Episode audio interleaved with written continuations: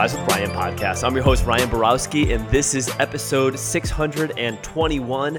Thank you for pressing play here. The decision that you made to press play, to get some words of encouragement, to get some information that can help you get to where you want to go faster. And here's what we have for you here today it's about lasting change. You know, so often we think about, and I've said this before, the pain pleasure principle. Everything we do is to avoid pain and to gain pleasure, but we will do more to avoid pain.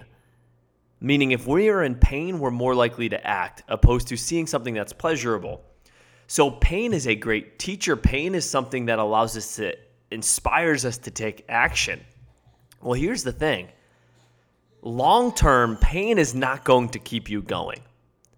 Ultimately, it has to turn to pleasure, it has to turn to a higher purpose you may have a chip on your shoulder. You may have something that created it and caused pain in your life that sparked you, that ignited you, that got you going, that fired you up. But ultimately, that candle is going to burn out.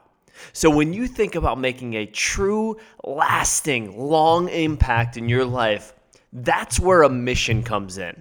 That's where the pleasure that you experience along the way will keep you going.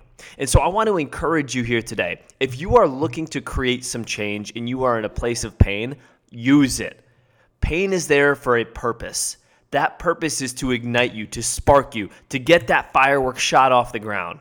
Now, once you're there, now you look at the pleasure that you get from that experience. And that pleasure is what's going to give you what you need, the feelings you need, the emotions you need, the states you desire, so that you can keep going for the long term.